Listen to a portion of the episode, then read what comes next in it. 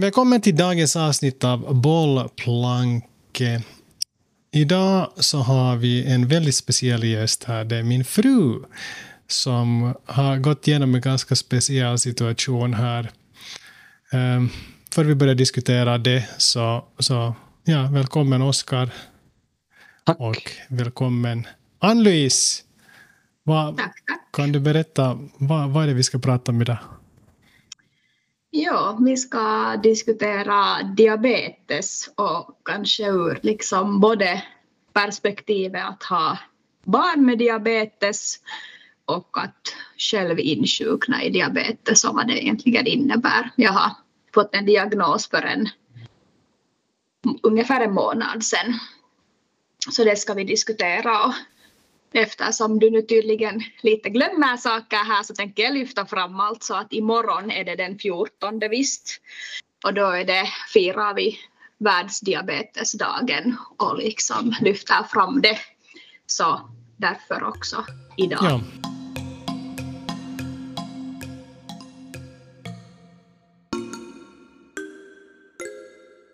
Hejsan! Jag tycker det här är ett jättespännande tema med diabetes. Därför det är kanske också någonting som jag tänker att man väldigt som utomstående, så det är någonting som kan vara helt hotigt. Man kanske ser någon i simhallen som har en sensor eller något sånt. Och man kan till och med inte alltid veta, nu råkar jag veta hur det är, eller se det liksom och så här förstå det. Men jag tänker ganska lätt kan man också vara helt ovetande. Vad är det där som den här typen har på armen?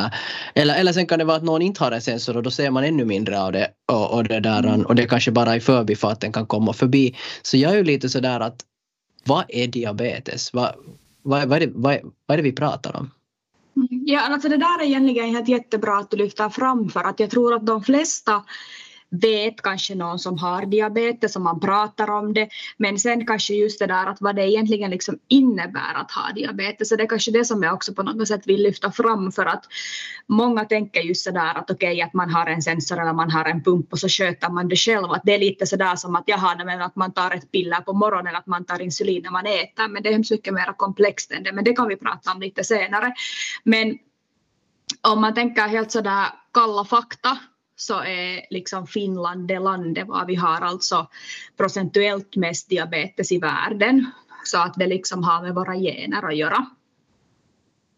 Och de allra flesta har väl liksom egentligen en typ 2-diabetes, som ju alltså då vi kallar det liksom typ 2, typ 1-diabetes, och typ 2 har mycket med generna att göra, men liksom man anser att det är lite som en sån här livsstilssjukdom, alltså att oftast har det att göra med övervikt och att man inte rör på sig och liksom sånt här. Och det handlar egentligen om det liksom att man har en insulinresistans i kroppen, att liksom kroppen producerar insulin men liksom inte tillräckligt, och kroppen kan inte liksom använda det där insulinet som produceras. Men sen då typ 1-diabetes, eller då man kallar det också för kanske så här barndiabetes. Så det handlar sen om det igen, att det är liksom en autoimmunreaktion var liksom kroppen dödar celler som producerar diabetes, insulin alltså, vilket då alltså betyder just det att du behöver sätta liksom insulin utanför ifrån i kroppen. Medan om du har en typ 2-diabetes så kan du klara dig med till exempel sådana här liksom tabletter som förstärker den där egna liksom insulinproduktionen. Så där kort. Så ja. Det kom svåra ord här. Vad betyder autoimmun och vad betyder insulin? Autoimmun, ja, alltså det handlar väl egentligen om det liksom att det finns olika autoimmuna sjukdomar, som till exempel just liksom celiaki, sköldkörtelsjukdomar och de här liksom, och en del av sådana här hudsjukdomar som psoriasis hör väl också hit. Och det handlar väl egentligen om det liksom att kroppen av någon anledning börjar liksom förstöra sig själv. Ja, okej. Okay. Kroppen börjar identifiera vissa av sina egna celler som helt enkelt något inkräktande, bakterier eller virus. Och liksom, ja, jag tänker på det sättet. Och vad är insulin? Insulin är, nu får du Benko rätta mig, men visst är det ett hormon, räknas det som det? No, det är ett ämne oberoende. Det alltså betacellerna producerar insulin i alla vanliga människors kroppar. Och det liksom triggar då av det att du äter, att i princip är det kolhydrater som triggar igång den här insulinproduktionen. Och en normal människa har typ liksom blodsocker mellan 5 och 8 så där liksom ungefär, att kroppen liksom tar det dit. Medan då alltså en diabetiker, om vi då pratar typ 1-diabetiker, så liksom eftersom kroppen producerar insulin så då måste man alltså ge det här insulinet utifrån. Och det här ger man då alltså med i princip en spruta. Det kallas för penna som man liksom då sticker in under huden. Att det är liksom en underhuds liksom injektion som man ger. Och då liksom räknar man ut beroende på hur mycket kolhydrater man äter. Att hur liksom, eller lite beroende på såklart att i vilket skede av sjukdomen man är. Men så där i princip så räknar man ut att hur mycket kolhydrater man äter och sticker liksom insulin enligt det. Och sen kan man ju ha... Ja, alltså det är i princip, om jag förstått, så det är det att kroppen inte kan ta upp socker, alltså att man, det är inte något sånt, eller hur funkar det? Insulinet har väl något att det öppnar på något sätt cellerna, den kan ta emot. Ja, nu känner jag mig så töntig när jag pratar om de här sakerna, men det jag tänker så att cellerna ska liksom kunna använda energin på ett bra sätt, så behövs den där insulin, det är väl det där enklaste sättet att säga det. Ja. Och sen om man så att säga har diabetes och inte får ta det där insulinet, så får man jättehögt blodsocker och blir också superduper trött. Det är den där reaktionen. Ja, och sen i det långa loppet så kan man hamna i en sån här liksom ketoacidos, alltså en i princip som en liksom förgiftnings tillstånd. Och det är det som kanske just speciellt med typ 2, men också med typ 1-diabetes. Om man missköter det så finns det en massa följdsjukdomar som kan dyka upp då om du inte sköter din diabetes det där ordentligt. Men det är just sånt här som inte märker. Och fast du ska missköta det i en vecka så har det inte så stor betydelse, att bara du liksom sådär i det stora hela tar hand om det, så borde det inte dyka upp så hemskt mycket problem. Men låga blodsocker, det kan vi också säga. Man får höga om man inte sätter tillräckligt med insulin. Och hur får man låga blodsockervärden? Alltså om du går under det där normala som är mellan 8 och 4. Egentligen när det går under 4, det kallas väl för låga. Vill du berätta lite om det? Ja, alltså just i och med att man då, eftersom... Det är så jättemycket mer komplext än bara det här att just att man tänker att när man sätter kolhydrater enligt vad man äter, för att egentligen allt påverkar liksom blodsockret. Och med nästan 10 års erfarenhet så kan man säga att ibland brukar vi skämta liksom att till och med liksom månens faser påverkar blodsockret. Att det liksom, man vet aldrig riktigt vad det är, men liksom om vi tänker barn som växer så är det liksom alla tillväxthormoner påverkar. För kvinnan så påverkar liksom menscykeln. Det att adrenalinet gör till exempel att så blir du rädd eller liksom glad eller någonting sånt här, så det höjer blodsockret, för adrenalinet höjer blodsockret. Sen igen liksom när det inte mera är så brukar oftast blodsockret rasa. Det liksom, eftersom det är så mycket som påverkar så är det så komplext. Och då har man ju då också ganska svårt att veta exakt att hur mycket ska man sätta. Idrott påverkar också så att det sänker ganska radikalt för vissa.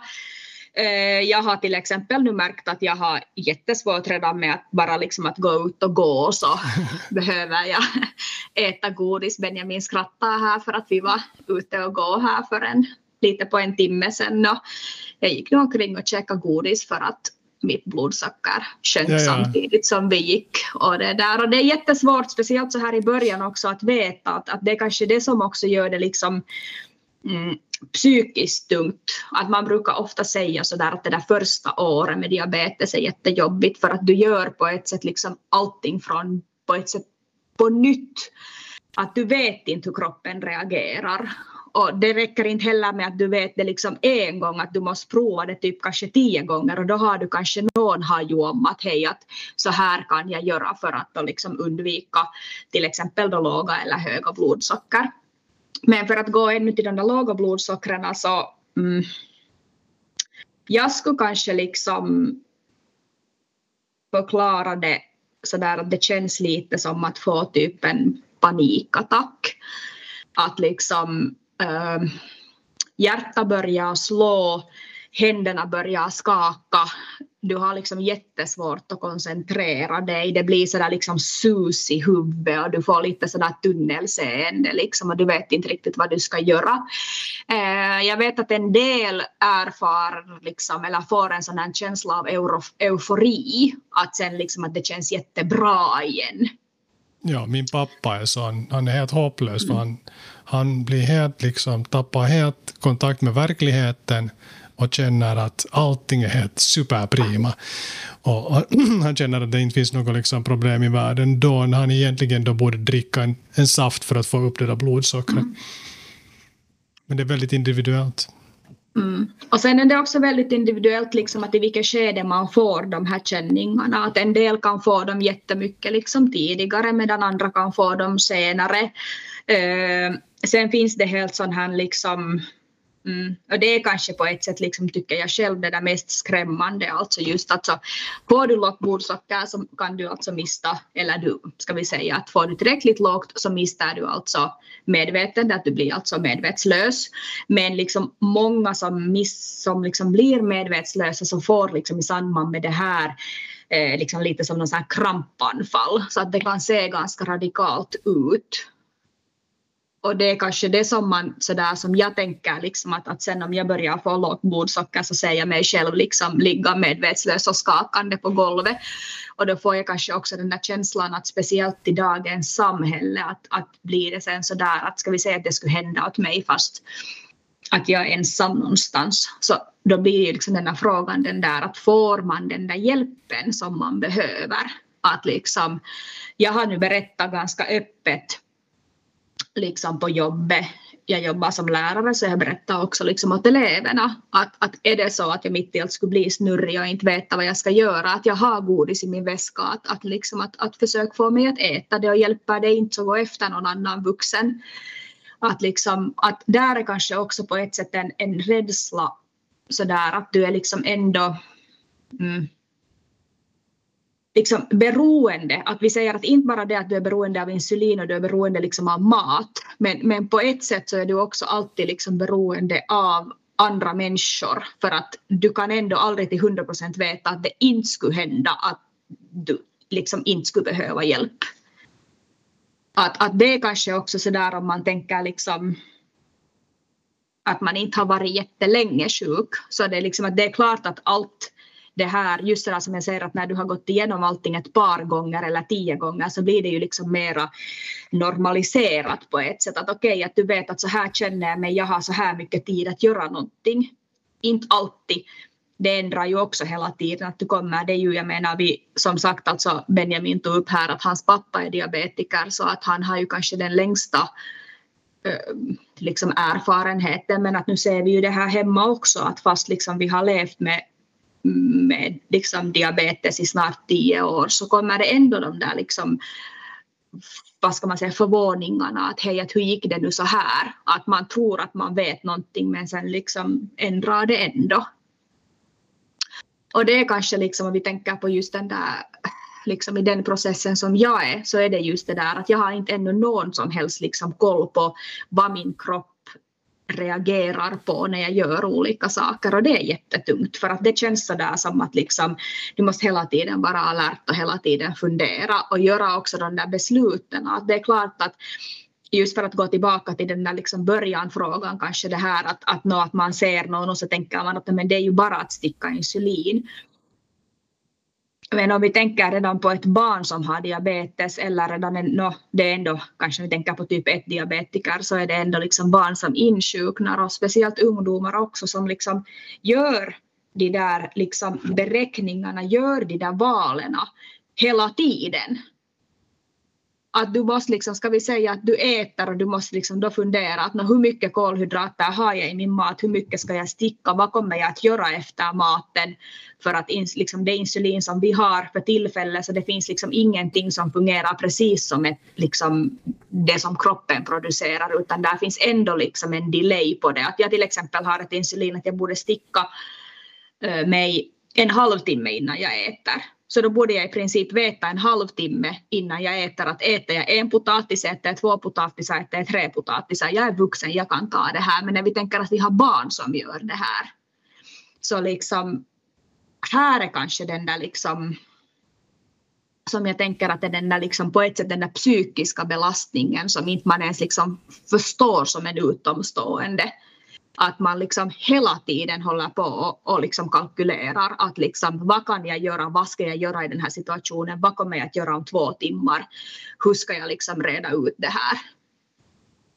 Och där är det kanske, tänker jag att det är lite sådär att det är på gott och ont det att de flesta vet att oj, man hör Åsi ganska bra där inne. Ja. Det där, ja, det är på gott och ont det där att alla känner eller alla. Många känner till att diabetes är väldigt, väldigt vanligt i Finland. Så kanske många... Det blir rundgång, för jag hörde både från mitt håll och genom din mikrofon. Okej. Okay. Ja.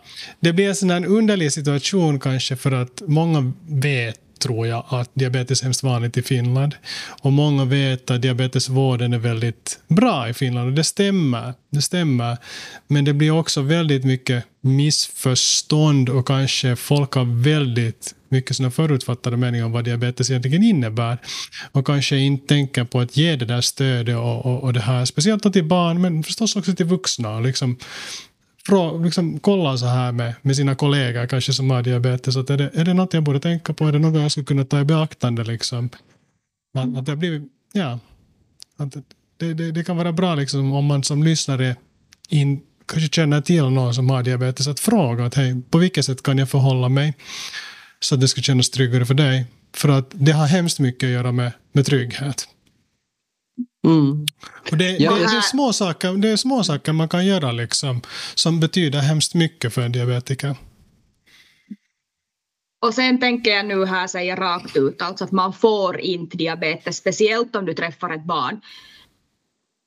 Man får inte diabetes av att äta socker. Ja. För det här, alltså ja, jag vet du skrattar Benjamin, men alltså det är liksom... Nej, men det är komiskt. Det är ganska hemskt. Det är ganska hemskt att vi lever liksom i en värld var människor ännu också tänker att liksom, barn får diabetes för att de äter socker. Ja, alltså det är sant att typ 2-diabetes som jag lyfter fram, att det är i princip liksom har till en del liksom den här livsstilssjukdomen liksom, och det här att, ja, att har du liksom hemskt överviktiga barn, så jo, men liksom, då har vi redan ett större problem än det att vi skulle säga liksom att hej, att den här har diabetes, och speciellt nu om vi då skiljer på typ 1 och typ 2. Ja. Så ja, nu tänkte jag inte gå dit ut. Jag skulle gå ett steg tillbaka på något vis. Att, ja. Jag tycker det är jätteintressant att höra, och jag funderar så där att hur ska jag veta när jag får diabetes? Att vad är det som händer så att man på något vis kan... Finns det något man kan titta efter? För jag tänker att det är ju jätteintressant liksom, att mitt i allt så vaknar man en dag med diabetes, eller hur fungerar det? Ja, det är ju liksom en sjukdom som inte kommer så här bara, utan att liksom oberoende att har du då liksom 1 eller 2 så smyger den på ett sätt på. Och har du typ 2-diabetes så har vi ju faktiskt alltså jättemånga, alltså jag kollar faktiskt upp det här, att man säger att det är upp till 150 000 finländare som egentligen har typ 2-diabetes utan att veta om det. Och det kanske säger ganska mycket om det här, att den kommer liksom så långsamt smygande på att du inte kanske liksom inser att du är sjuk. Sen liksom om vi har ett barn så där går det väldigt mycket snabbare. Att redan liksom får du typ 1 diabetes. Ja, men får du typ 1-diabetes som vuxen så är det också liksom en långsammare process oftast än vad liksom barnen får. Att för barnen men betydligt alltså snabbare än, för, än typ 2. Jo, ja. Men att liksom har du ett barn som insjuknar i diabetes så kan alltså den här liksom processen gå på ett par veckor. Medan liksom har du en vuxen som insjuknar så kan det ta liksom flera år, alltså just att du liksom faktiskt inser det. Det där, då har du alltså när du insjuknar så har du alltså höga blodsockervärden. Och om vi då tänker att vi pratar sådär 4-8 normalt så kan jag ju ge en referensram. Alltså att jag till exempel hade mitt blodsocker 18 när jag då fick min diagnos. Vår son hade blodsocker 39. Så det är så högt faktiskt. Ja, han hade 39. Så att där liksom förstår vi ju liksom att kroppen verkligen inte mår bra. Höga blodsocker gör att du är törstig. Du dricker liksom mycket, du kissar mycket. Man brukar säga att man luktar sådär lite sådär ammoniak från munnen. Det handlar liksom om den här, egentligen liksom samma som en ketos, men att det är ju inte alltså en bra sak för diabetiker. Du är trött, du är ganska hängig. Det känns liksom sådär som att du inte riktigt orkar göra någonting. Sen är ju det där stora problemet just det här att speciellt för oss liksom vuxna så kommer det här ganska sådär smygande på att till exempel inte fattar jag hur dåligt jag egentligen liksom mådde. Att nu när jag har fått liksom insulin och jag har fått blodsocker ner så märker jag att nu mår jag ju jättemycket bättre. Att inte hade ju varit liksom normalt det vad jag liksom har känt i min kropp. Men jag liksom har ju inte, jag har tänkt sådär att det är hösten som har kommit och man är lite stressad och man liksom så här att inte fattar jag det. Att för mig var det alltså att det var en annan situation var vi började reda ut varför jag hade vissa problem med kroppen och det kom liksom fram egentligen så där liksom vid sidan om det här. Så att egentligen så där om man nu faktiskt skulle vilja vara, ska vi säga noggrann, så skulle jag nästan säga det att man skulle jättebra kunna mäta sitt blodsocker. Man behöver inte mäta det ofta, men just sådär att fast liksom man kan ju köpa blodsockermätare från liksom apoteket och det är ju inte farligt. Alltså du pickar ett litet hål i fingret och det är liksom riktigt liten bloddroppe som behövs. Så att då kan du ju följa med det och då rekommenderar man liksom att man tar det är liksom past över en socker, alltså på morgonen när du inte har ätit, vad heter det på svenska? Jag kommer inte ihåg. Men det blir sådana bas liksom, på det viset. Mm. Ja, att då kollar du liksom att det ska ligga mellan 3 och 7 och då är det liksom normalt. Och nu menar jag inte att du behöver liksom börja mäta blodsocker liksom hysteriskt eller någonting sånt. Men att så där i princip så är det ju liksom kanske en sak. Och ofta om du går på kontroller, alltså så här typ att du byter jobb eller liksom du fyller jämnt och så börjar du gå, så då tas ganska automatiskt blodsocker där också. Mm. Men drickande och kissande är väl någonting som är för de flesta liksom det som borde vara kanske den där största alarmklockan. Ja, och sen liksom så går man ner i vikt, men där är ju också hemskt svårt och väldigt individuellt sen liksom att veta att vad är sen egentligen den där, ja. Är det just för att kroppen inte tar upp den där energin som ni nämnde här? Ja. Det där, hur är det, jag tyckte det var jätteviktigt det du tog upp Benjamin där med vänner och anhöriga och den här respekten och kanske skapa förståelse kring det här hela. Jag tänker just att eftersom nu ni är mina bästisar så funderar jag, vad kan jag göra som på något vis stöder liksom Allo i det här fallet liksom med och hur kan jag bemöta så att säga som en kompis på bästa sätt eller så. För mig när jag tänker på Melvin vår son, så då det där känns det mera kanske på det sättet att att det där, vi vet att ni skulle fråga om det är någonting. Så vi har inte kanske diskuterat det så hemskt mycket. Därför för att vi skulle antingen säga att det är, eller sen vet man att ni skulle fråga om det är någonting. Och oftast när vi träffas så inte vet jag inte, vi har ju alltid varit tillsammans och liksom på det sättet att han har varit i närheten, så det har inte varit så hemskt mycket att kanske fundera på. Så det där vet jag inte. Eller... Jag tänker kanske alltså om vi nu tänker barnperspektiv. Så det var liksom, det lyfts fram jättemycket, är det att vuxna är rädda att ta diabetikerbarn liksom att skötas, eller vet ni sådär att man kan inte liksom... Det är sant sådär, generellt att, sett. Att ska vi säga att du har en tonåring som har diabetes, så liksom våga ta den här liksom, vet ni, att den också får uppleva det där att den kan fara till en kaveri över natten.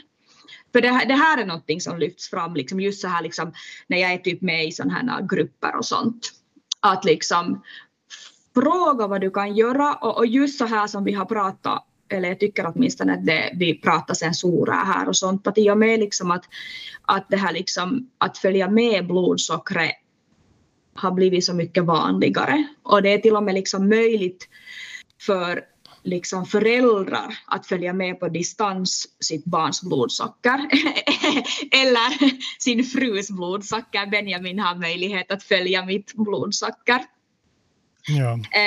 Så då liksom behöver inte kanske den där liksom ni som ser där på YouTube, så ser min kännycka här en graf på blodsockret. Jag måste säga att du måste hålla lite koll nu, det kan hända att du måste ha godis snart förresten. Nej, för att den visar för lågt, jag har mätt här just. Okej. Ja, så det där så jag tänker liksom att det här att våga be det där barnet till dig. Att fråga hellre att vad ska jag göra? Hur kan vi liksom göra det så att det är tryggt för barnet, att det känns tryggt för mig? Men det här är någonting som den liksom lyfts fram jättemycket. Det är kanske en sak, och sen det andra, och det här är en jätteliten grej. Men eftersom man då alltså måste räkna kolhydrater, och speciellt om vi nu tänker sådär att man har någon som man bjuder till sig och man kanske äter och sånt. Så diabetiker undviker gärna att dricka kolhydrater. För att du liksom, det blir redan mycket, ska vi säga. Att du äter liksom middag och så äter du efterrätt. Så där är redan liksom ganska mycket kolhydrater. Och ju mera kolhydrater du äter på ett sätt, så är det också svårare att räkna ut och veta att hur mycket ska man sätta. Så det här att du har en sockerfri, om det då är saft, om det är limo, om det är liksom någonting annat, så det underlättar helt jättemycket. Att det är en sån där liten grej, att liksom, ja. Men där vill jag också säga att man behöver inte över liksom på något sätt, vad det nu heter det ordet. Men du behöver inte börja fundera när du har ett barnkalas att du måste göra allting sockerfritt eller något sånt här, att sockerfria kex eller något sånt här, för att oberoende hur du vänder och vrider på det kommer det finnas kolhydrater hur mycket som helst i det här. Att jag pratar om drick. Ja, jag vet, men att liksom just att jag vet att en börjar fundera så här att hur ska vi kunna, vad ska vi kunna ha för bakverkor och sådana här kakor och så vidare. Men där är det ändå att man kan minska på sockermängden, men där är ändå alla den här kolhydrater som kommer i mjölet som är oftast då helt enkelt mera än det där sockret som redan fanns, som är det där tillagda sockret där. Så det tycker jag inte att man så vanligtvis behöver ta i beaktande om man funderar på sånt. Men just det där, drycken är nog jätteviktigt att fundera på. Det är så här lätt att ja. Och sen när det kommer till det där ätande också,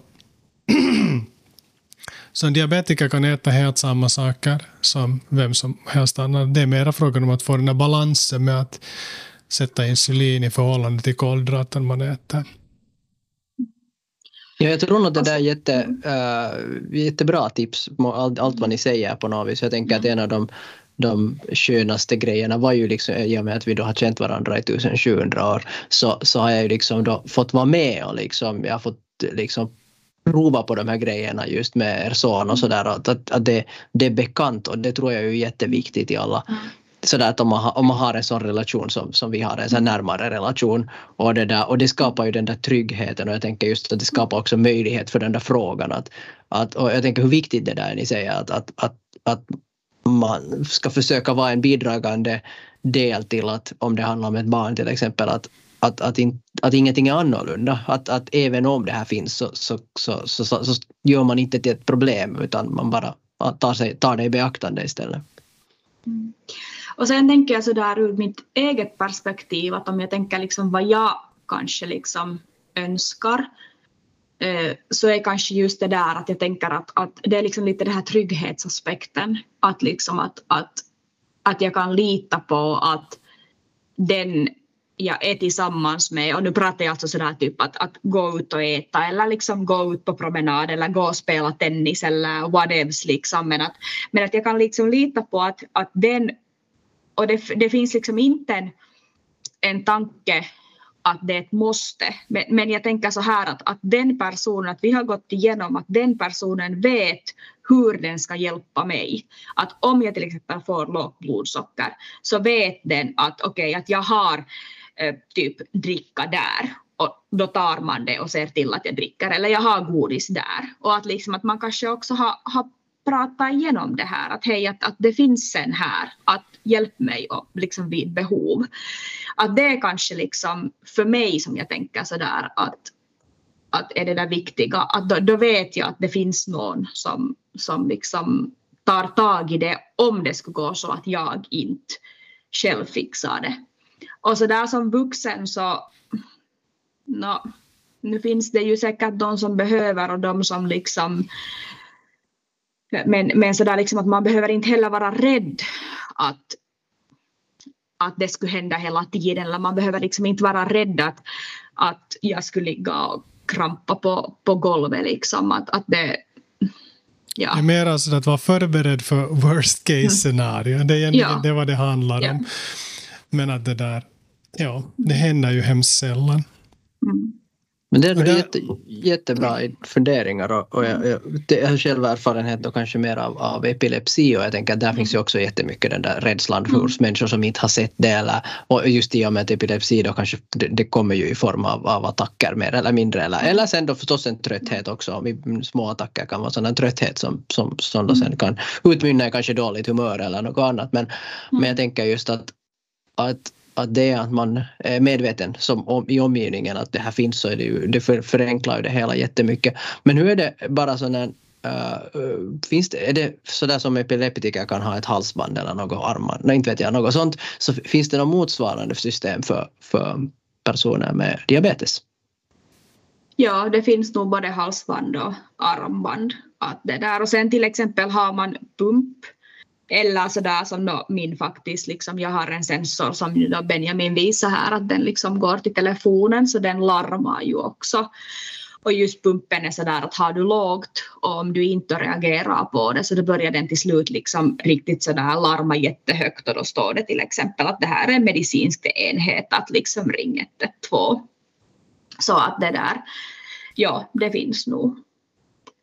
Jag tror att det kanske inte är så där super vanligt att alla diabetiker har dock sen liksom någonting att, ja. Är det något, Allo, som du skulle vilja att vi skulle nu diskutera eller fundera, någon fråga som inte vi har ställt eller jag har ställt, eller någonting som du tänker skulle vara bra att dela kring det här?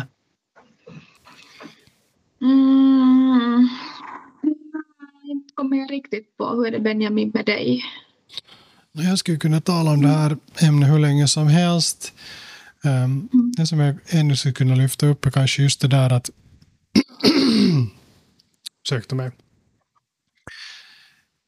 skulle vara just det där när vi pratar om barn med diabetes.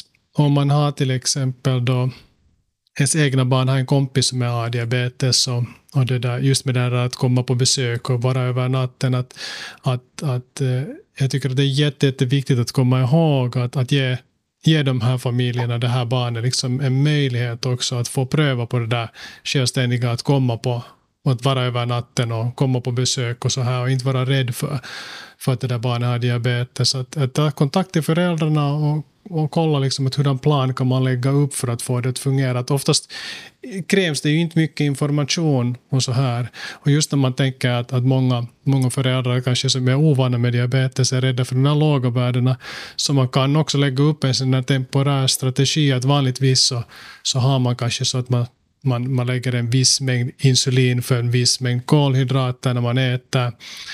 Så man kan kanske göra så att man lägger lite mindre insulin när man är på besök. Bara för att göra det lite tryggare för alla. Liksom, att det inte blir de här låga värdena som kan kännas obehagliga för hela gänget på något sätt. Bara för att göra det liksom mer behagligt och enkelt för de som är nya till den här situationen.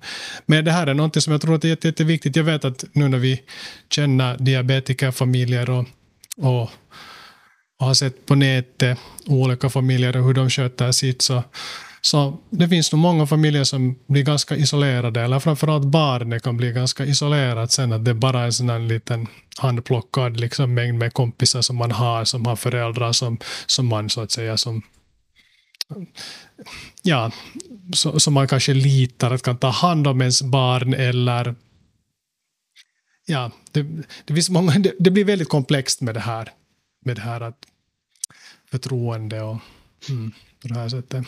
Men där ska man kanske ännu kunna säga att liksom sätta på något sätt, tillägga att ur föräldraperspektiv så det är nog jättetungt. Alltså, nu kan jag säga ur diabetikerperspektiv också, speciellt så här som nybliven, att det liksom det är jättetungt. Och liksom just alltså det där att fast man, det ser ut som att de där valen som man gör är ganska små, att de är ganska rutinerade, men liksom det är ändå en jätteliksom stor process på ett sätt bakom det.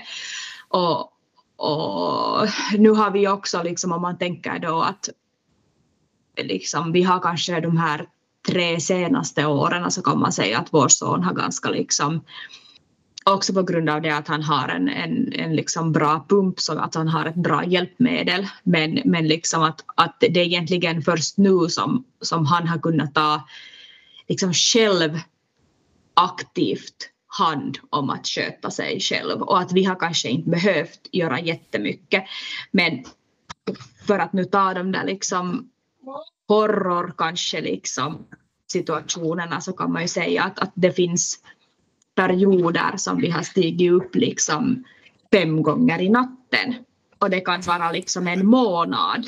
Ja. Det är helt crazy. Man har helt glömt hur liksom galet det var, för att det var nog vissa perioder var man sådär att man måste lite fundera att okej, att hur liksom, hur trött är du? Hur trött är jag? Vem är det som ska sova nästa natt? Att man måste ha en sån här plan riktigt. Att okej, du sover i sängen. Du sover på bredvid honom där i hans rum. Ja, och poängen var liksom från det här var bara det att om du då kan som kaveri till exempel säga att hej, att vet du att barnen kan komma till oss en natt. Så jag tror att för föräldrarna så är det jätte skönt och jätteviktigt att också få lite den där pausen. För, vänta lite. Jag går bara, hej då. För mig så har ju kanske nu också på ett sätt den där liksom chocken på något sätt varit det där att jag inser att liksom jag kommer aldrig att få paus från det här.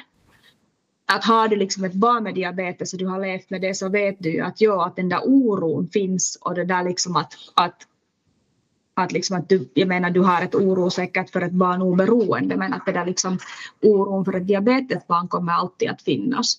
Men liksom du ändå har liksom, ju äldre barnet blir, så desto mer liksom kan du ta tillbaka ett steg, och liksom sen man vet ju att sådär som med alla saker när ett barn är vuxet, så liksom sköter den ju det mer eller mindre själv. Men jag har för tillfället liksom på något sätt gått igenom en sån där jättestark liksom kris över det att jag inser att för mig kommer det ju aldrig att ta slut.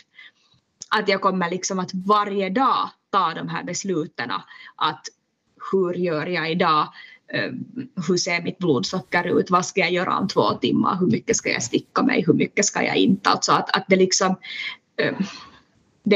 det där jobbet tar aldrig slut, så att säga. Att ja, det är klart att det blir liksom lättare ju mer rutinerat det blir, men det där liksom, ja, det är liksom som ett extra jobb på ett sätt.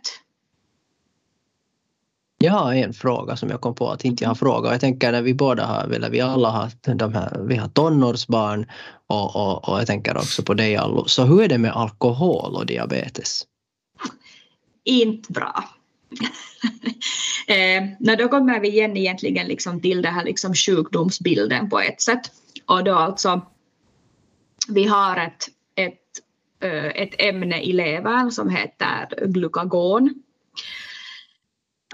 Och det fungerar som en sån här liksom backup. Alltså i princip är det så att när du har för lågt blodsocker så ger levern ifrån sig det här hormonet som gör att blodsockret stiger. Det här kan ges också utifrån, alltså det finns en sån här lite som en spruta som ser lite ut som en EpiPen liksom, som du kan sätta i liksom i låret eller någon annanstans. Eller sen så finns det nu för tiden också ett nytt, liksom, det är samma ämne, samma liksom funktion, men det fungerar som en nässpray, att du liksom sprayar in det i näsan. Problemet är det att har du druckit alkohol så förbränner levern din alkohol och då orkar den inte ge ifrån sig det här liksom hormonet. Vilket gör att fast du då skulle ha den här liksom första hjälpen så hjälper inte. Att då egentligen liksom, och det är kanske det som är det där liksom farligaste för en diabetiker, är det att du har druckit alkohol. Alkohol sänker blodsockret, så då liksom har du just den här liksom då har du liksom en, hur ska jag säga, alltså finns det liksom en risk av att du dör i lågt blodsocker, så är det oftast liksom relaterat till alkohol, för att då liksom finns inte den här kroppens backup. Så att det är liksom faktiskt egentligen en farlig kombination. Så att där, att klart kan man ju dricka, det är ju liksom det var det frågan om, men att det är något som man nog kan vara, ja. Med den här alkoholkulturen vi har i Finland, jag är inte orolig för min fru för att hon dricker så pass lite, men nu finns det ju de här som tycker om att dra riktigt ready fylla, så då om du har diabetes, då som kaveri kan det vara bra att vara på sin vakt. Jag känner nog såna personer som kanske inte sköter diabetesen så hemskt bra när hen har druckit, och då var det liksom nog samtal till ambulansen ett antal gånger. Helt enkelt därför för att de måste du måste få den här socker i droppsen till slut. Och då kommer de med ambulansen och ger det på det sättet. Jag tror att ambulanspersonalen är ganska van egentligen just med den här casen när det kommer till diabetiker. Och de vet att så här ska det skötas. Tyvärr.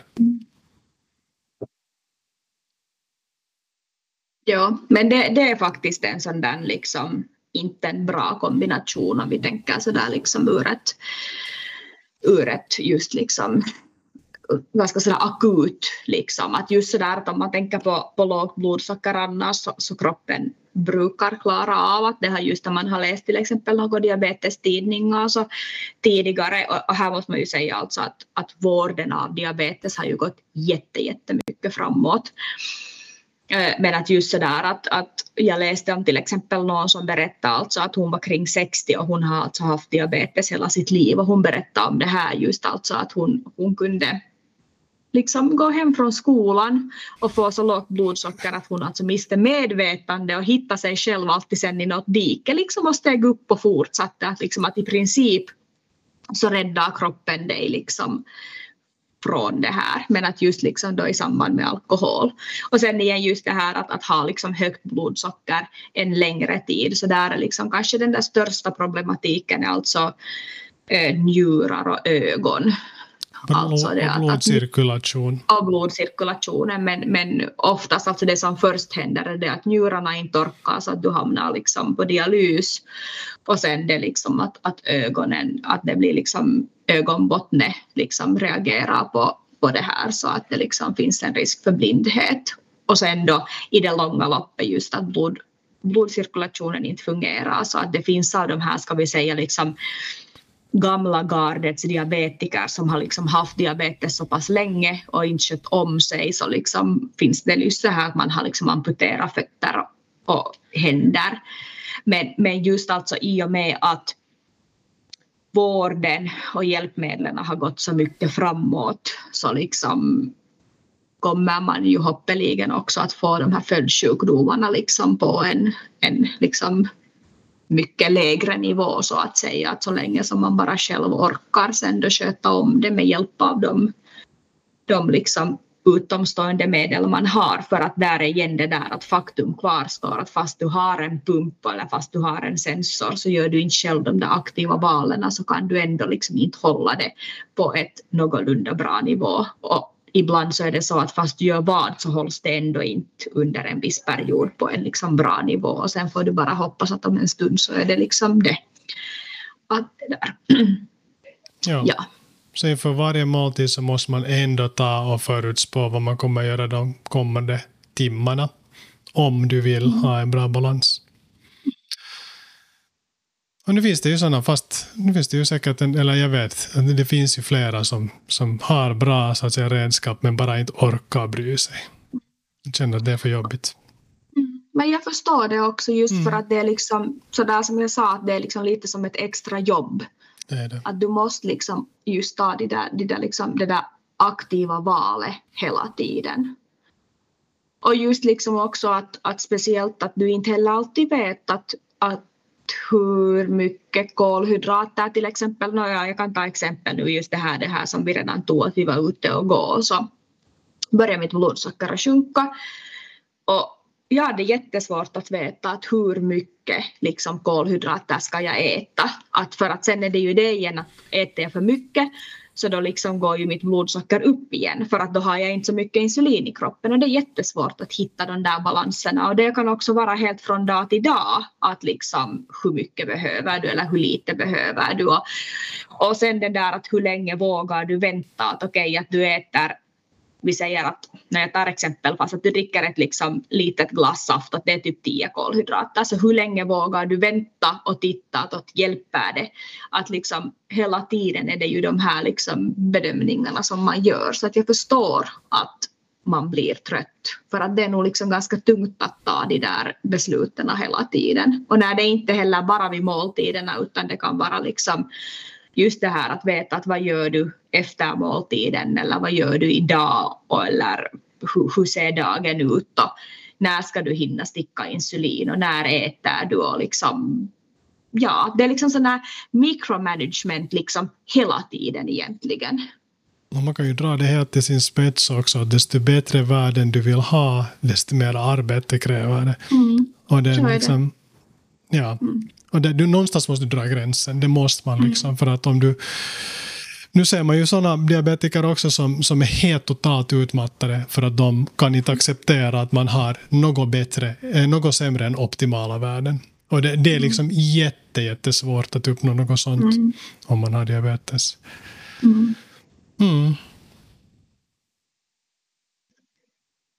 Usch, nu blev det jättenegativt. Det blev det alls, det blev väldigt informativt och bra. Tack ska du ha. Ja. Jaha, tack. Nej, jag menar, ja, om du inte har du något att tillägga.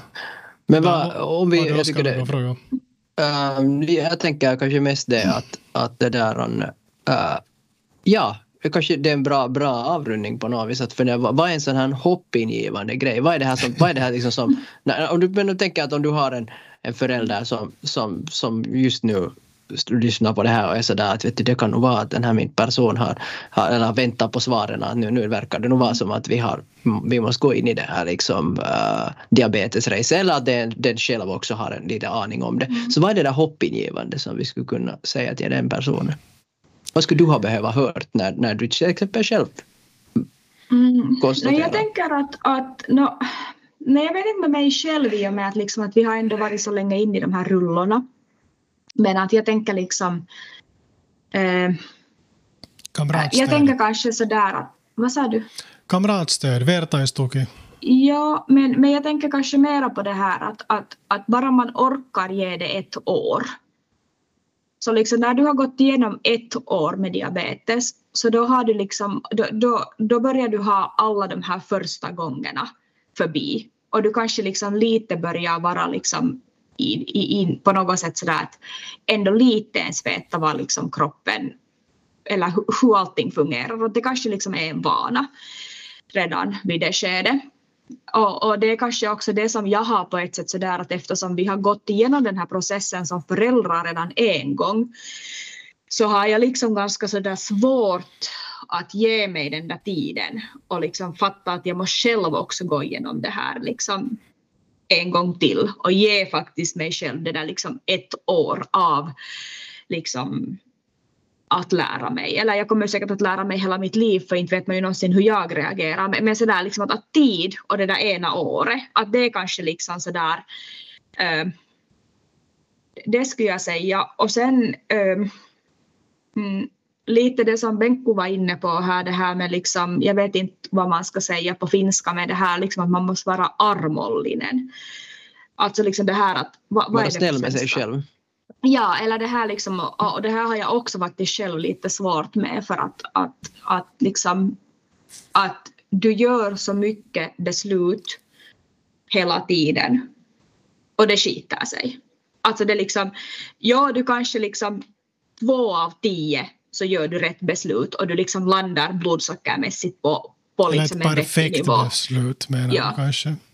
Ja, men annars så liksom så försöker du ditt bästa och så landar du ändå någonstans var du nu sen landar. Alltså jag pratar ju liksom blodsocker för det är ändå det som styr liksom det där. Och jag tänker speciellt med barn så tänker jag att där är ju jätteviktigt ändå det där att man fortsätter att leva liksom ett normalt liv. Att det här att, liksom, att barnen ska kunna äta vad som helst. Barnen ska kunna liksom leva ett normalt liv. Om jag tänker på mig själv och ätande till exempel så vet jag att jag kommer hädanefter att äta jättemycket mer hälsosammare än vanligt. Eller liksom vanligt är liksom dåligt men kanske just det här att för mig har nu redan och jag tror att det kommer att bli borta helt och hållet. Och det här är egentligen ett måste på grund av det insuliner som jag har också för tillfället åtminstone att den här liksom, det här småätande. Det här att okej, att, liksom att någon bjuder på godis i lärarrummet eller liksom, du har chips i skåpet. Och det säger jag som en bra sak för att det gör ju det att jag menar, de flesta diabetiker lever alltså mycket hälsosammare än vad en liksom, sån där gemene man som inte behöver fundera på det här. Så att där är kanske ändå liksom vissa saker som man kan lyfta fram. Att det, liksom, det där att man orkar ge sig tid, att man är snäll med sig själv och sen att man inser att man kanske faktiskt lever ett mycket hälsosammare liv än de flesta andra. Sjukt bra. Nice, tack för dem. Ja. Men jag vet inte, alltså jag är inte sådär jättepositiv för tillfället men jag sa faktiskt att Benjamin sådär att jag tycker att egentligen att det skulle vara ganska roligt att göra det här om ni ännu fortsätter med podden om ett år.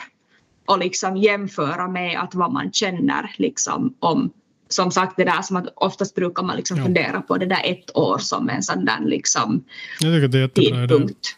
Ja. All right, där har vi en challenge. Vad heter det? Jag tänkte faktiskt här just på att vi borde, att vad blir challengen? Att blir det att vi ska hålla igång podden 100 avsnitt eller vad var liksom så här. Nu fick jag redan en sån här att men åtminstone måste vi hålla podden i ett år bara för allos skull så att hennes jävla diabetes ska få en part 2. Hej, tusen tack Allo att du har varit med och diskuterat diabetes. Det var jättelärorikt och intressant. Och ni som lyssnar, om ni har frågor, funderingar, tankar, allt möjligt, så hör av er till oss och så kanske vi till och med får någon svar av Allo kring de sakerna. Och det där, och kanske så där bottom line tänker jag som jag tar med härifrån, att hur viktigt det är att inte bli rädd och istället våga fråga när det kommer till saker som i det här fallet diabetes. Det är nog det bästa. Knowledge is king, så att säga. Så är det. Tack. Tusen tack. Tack. Hej då. Hej då. Hej.